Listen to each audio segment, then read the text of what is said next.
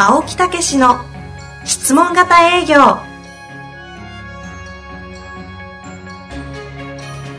営業、それは商売の原点。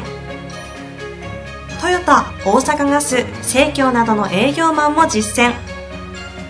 2万人を超える営業支援を行った青木毅が営業の真髄を語り尽くします。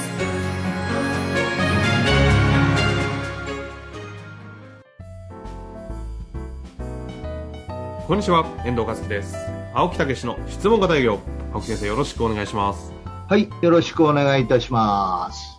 さあ、今週も始まりましたが、そうですね、もうね、本当にまあいろいろありますねコロナもいろいろね、なかなかもう本当にね難儀なところあるんですけど、まあ頑張っていきましょう。ちょっと待ってください、中身ゼロ中身何にもないじゃないですか。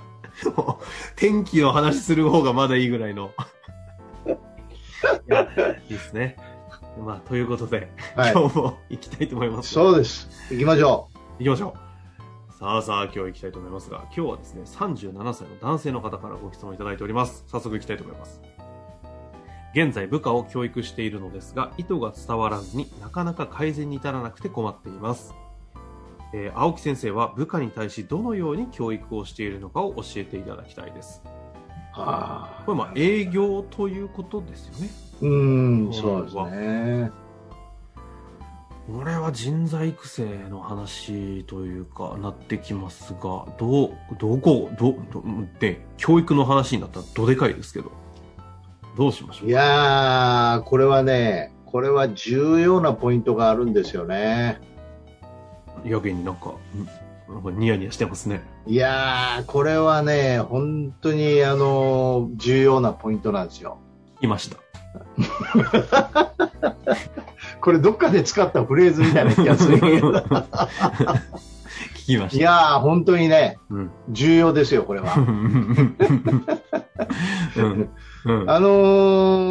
やっぱ根本的にね、抑えないといけないことがあるんですよね。はいはいはい。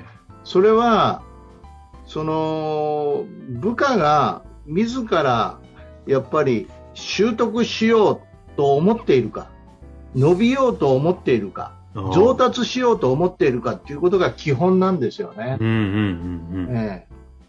そこを抑えとかないとやっぱりうまくいかないんですよね。本人のなんていうんですか、主体性といいますか、成長したい欲といいますか、そう、これがね、営業も一緒なんですよ。お客様が自分が良くなりたくって買おうとしてんのか、探してんのか、ということが基本なんですよ。はい。売りつけるんじゃないんですよ。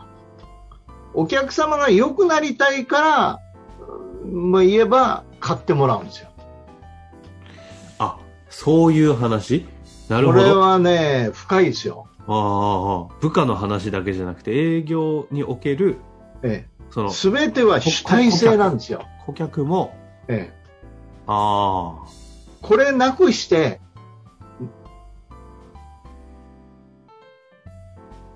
ちょっと待って、まさかの、待って事故ですからね、何度も言いますけど。何も始まらない。今14秒喋ってるんです。じゃないです。表情でね、一生懸命訴えてるの伝わるの私だけですけど。もうこれなくして、何も始まらない。主体性が、なんですよ。なんですね。わかるこれ。いやもうこれ重要なポイントなんですよ。ずっと聞いてます。これがあればお客様は良くなるんですよ。感謝してくれるんですよ。紹介も出てくるんですよ。それはなぜ？主体的に自分がそれを活用して良くしたいと思ってるから。だから成果も出るんですよ。ところがそれを主体性がなく一生懸命言われるから、営業マンがあんたが一生懸命言うから、まあ、とりあえず買ってみようかと、もうその熱意に負けたと、これ気をつけてください。なるほど、ね、使いません。お客さんは感謝しません。結果主体性もないので、ええ、紹介もない感謝もない。いやもうむしろ買わされたと言って奴隷扱いみたいな。あの時買ったよなと、君があんだけ言ったから買ったよな俺は、みたいなところで君はって話になるわけですね。何してくれるんやとかいろいろと。そうそうそうそう。あー。だからもう言葉悪いですけど奴隷状態です。はいはいはい。これはね、営業経験ある人間は一度や二度は必ず、ね、やってきていると思うんです、ね、そういうことなんですよ。それはね、あれになるんですね。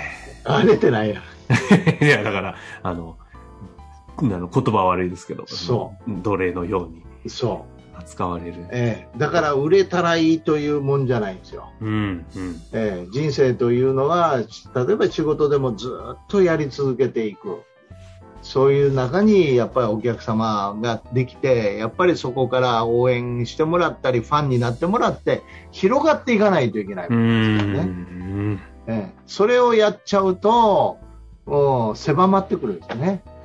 そしてここでこれはだからクライアントさんとの関係をちゃんと営業の上で作る上でも部下を育てる、だから全く一緒なんですよ。大事なんだということですけれども、この主体性をちゃんと打つ関係を作るためには、今回ちょっと部下を育てるというところに話あえて戻していくと、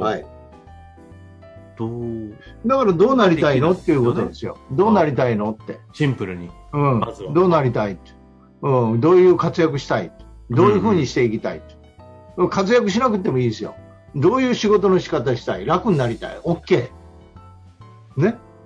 じゃあそのためにどうしていくって、それは技術身につけなあかんよな、営業やったらできるようにならないといけないよなって、 OK じゃあそのためにやろうや、いうことですよね、だからここから全てがスタートですよね。俺逆にこの文章を読んでどういうふうに受け取るんですか。部下を教育しているが意図が伝わらずなかなか改善に至らなくて困っていると。要は部下が自分が伝えたいと思っている意図が伝わってないことは見ててわかるし、改善もされてないのわかるんだけど、どうないしようっていう。それはその後の話になるかもしれませんね。ちょっと大前提までやっぱりそこはね、こだわってるとこなんでね、私もね、だからそういう話になりましたけど、そういう中で相手も伸びようとしている、ね、部下も伸びようとしている、それを習得したいと思っている、そしてこちらもそれに対して答えて教えてあげたいと思っている、そういう中での言えばじゃあどのレベルなのっていう話ですよね。いうことですよね。青木先生ってものすごいいろんな方に教えてきてるじゃないですか。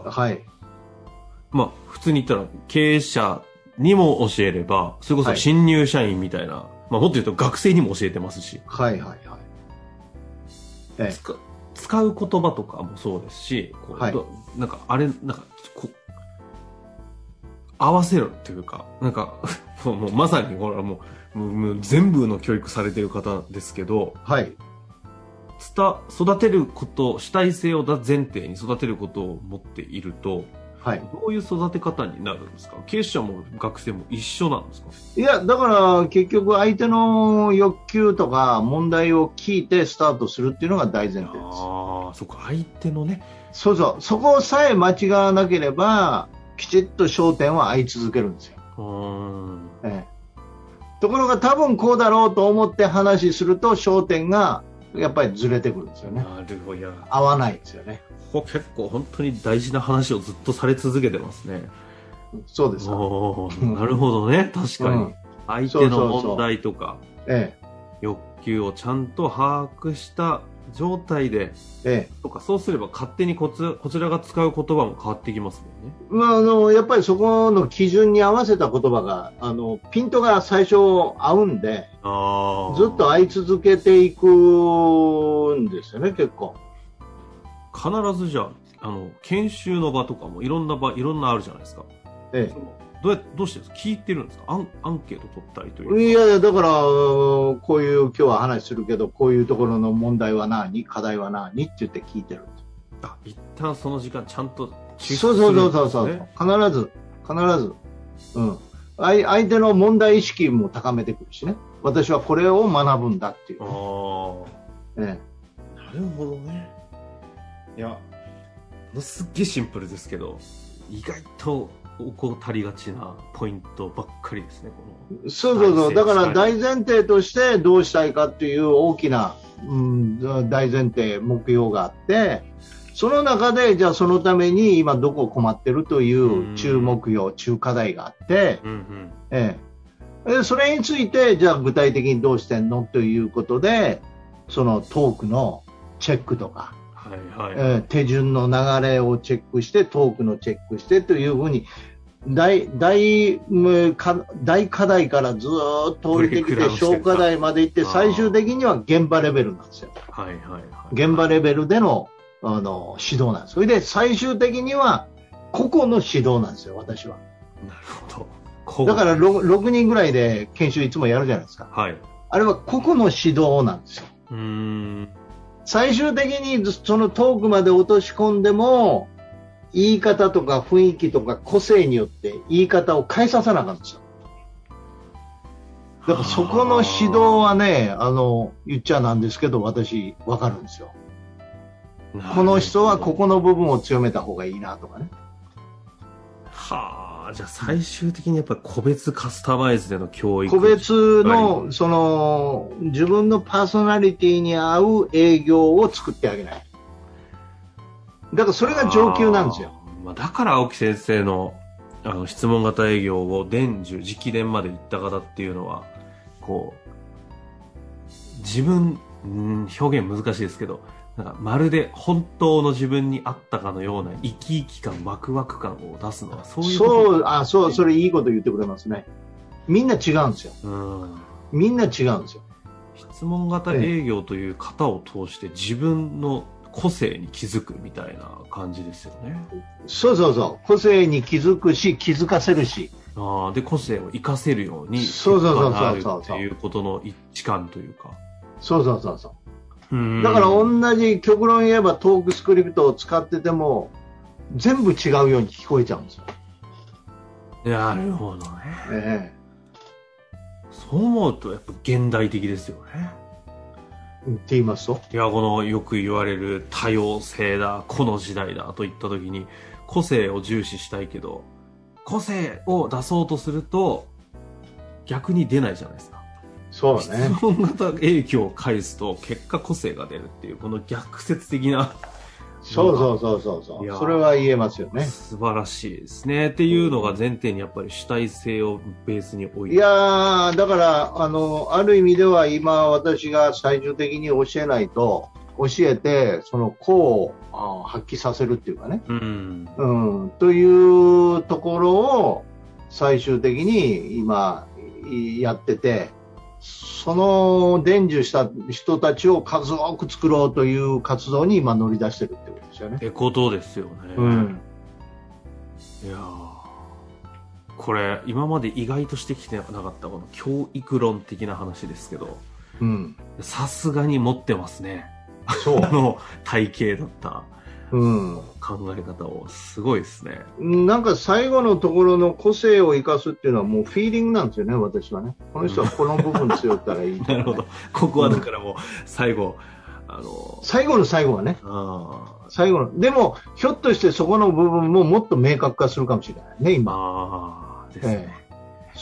どんどん明確化が落ちてきてますから、現場レベルね。実は裏で教育開発プログラムも設計してる段に、ね、なっておりますし、面白いこと起こるかな。この辺は楽しみですね。こういうね、あれだよ。言葉オノバトペはおやっていただいて、まあ、ということで、はい、今日は本質的な話たまにはできるんだぞできるんだぞ。いやちょっとできますよ。さすがでしたね。はい、いや非常に参考になりましたので、ぜひね皆さん育てる上で活かしていただきたいと思います。そうですね。はい。というわけでいつもおなじみの公式 LINE フリーの方もねぜひご登録いただいて、ね、もういいの書いてますからね。テキストと音声うまいこと活用して。メルマガもありますけどね。あ、そうですね。メルマガはお役立ち、メルマガはお役立ち論。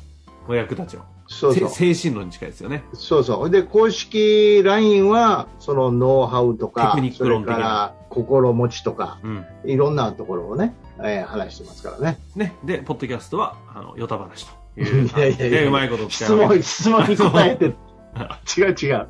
質問に答えて。あ、そうか。という使い分けをね、こちらとしても意図してさせていただいてますので、うまいことご活用いただきたいなと思います。というわけで、ありがとうございました。質問に答えてもらった。ありがとうございました。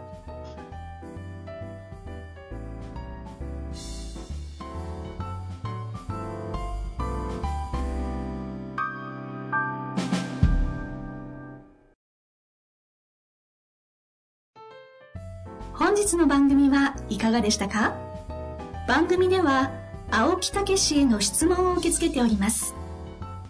ウェブ検索で質問型営業と入力し、検索結果に出てくるオフィシャルウェブサイトにアクセス。その中のポッドキャストのバナーから質問フォームにご入力ください。たくさんのご応募お待ちしております。